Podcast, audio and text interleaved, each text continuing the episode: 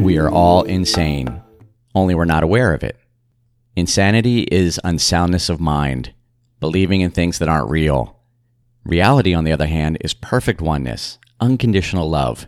There is no duality, no subject object, and most disconcerting to our healthy egos, there's no you me.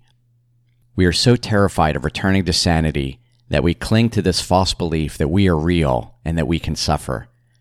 Hence, this line from A Course in Miracles only the insane would choose fear in place of love. We are all choosing fear. In fact, what we think of as peace is simply the abatement or the temporary elimination of fear. But even in those peaceful moments, in the back of our mind is the worry that something will eventually occur that will take it all away. Toward the end of glorious vacations or relaxing weekends, for instance, we bemoan the fact that we will have to return to the real world. In the real, real world, there is no conflict, no worry, only love and no fear.